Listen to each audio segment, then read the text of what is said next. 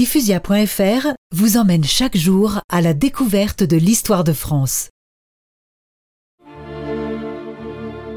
Voici Napoléon, empereur de l'île d'Elbe. Ah, mon île était bien petite.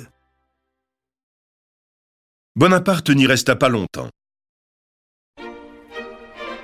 Il s'en échappa au bout de dix mois, comme il s'était échappé d'Égypte.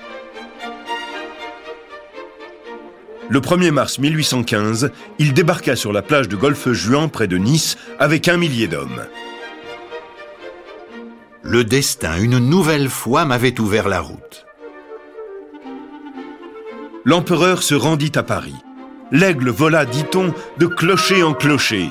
Ney, qui avait juré de l'arrêter et de le ramener dans une cage en fer, tomba dans ses bras lorsqu'il revit son empereur. Partout, on entendit des hurrahs. Vive l'empereur! Vive l'empereur